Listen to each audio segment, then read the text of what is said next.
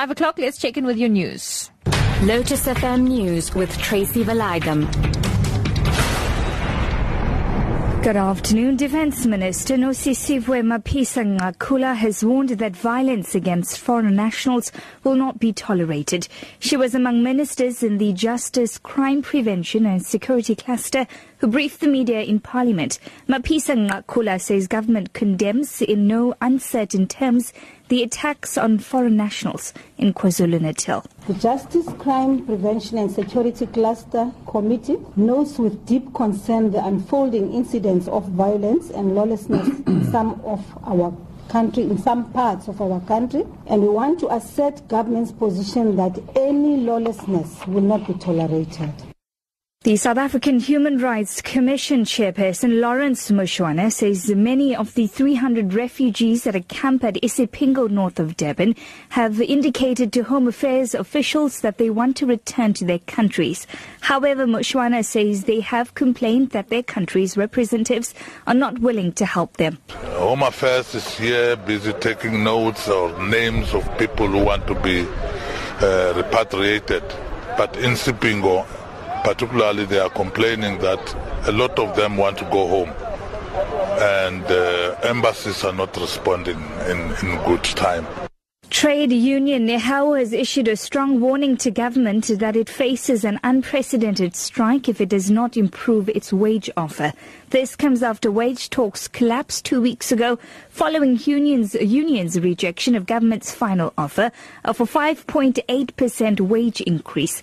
The union is demanding 10%. NEHAWU General Secretary Bereng Soke has accused government of arrogance and negotiating in bad faith. All of this is an unnecessary display of arrogance and in fact it is a provocation to our members. At this stage, we can only warn the employer that, unless it, it significantly revises its offer and sees divisive tactics, it is bound to be met by unprecedented rage from our members that might lead to a total shutdown of government soon. Parliament has lambasted the Energy Department for failing to reach its targets and underspending amid the electricity crisis in the country. The department was briefing the Portfolio Committee on Energy on its annual performance and progress made on the Integrated National Electrification Program. The committee told Energy Minister Tina Joemat-Pettersson to clean up her department. The minister was at pains to clarify the situation. Now, it cannot be business as usual in the current context. You cannot count, if you start counting targets, it must reflect what the current situation is. You cannot say, no, this will only be done in the next financial. So there's a, a shake up. Of course, many people will not be happy, but there is indeed um, an attempt to keep officials and keep records of, you have said this a month ago, this has been captured in the minutes. What has happened? This is what you have said in the portfolio committee. And finally, to wrap up this afternoon, the United Nations Refugee Agency, UNHCR, says it's ready to work with the Kenyan government to strengthen law enforcement at the world's biggest complex of refugee camps near the border with Somalia.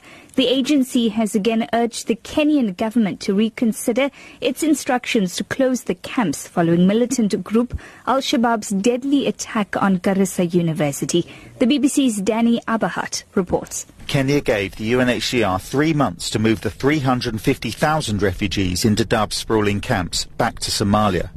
The Kenyan government accuses Al Shabaab of recruiting in the camps, something the UNHCR denies.